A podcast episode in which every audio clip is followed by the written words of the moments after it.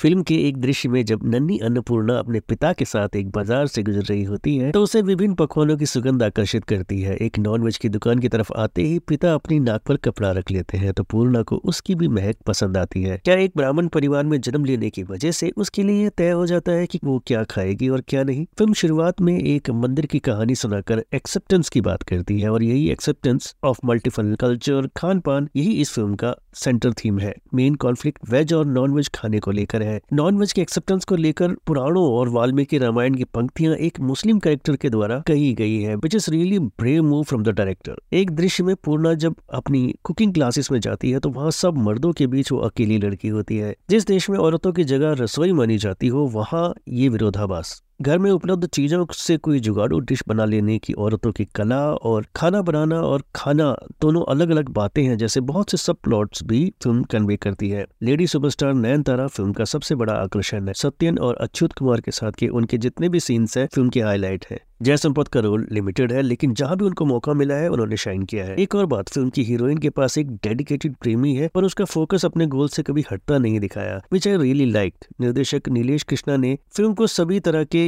Necessary ingredient के साथ बढ़िया बनाने की पूरी कोशिश की है, पर सेकंड हाफ़ थोड़ा कम पका और गैर ज़रूरी सा लगा। ओवरऑल अन्नपूर्णा एक अच्छी वन टाइम वॉच है, जिससे फ़िल्म की बात की रेटिंग रहेगी थ्री स्टार्स की।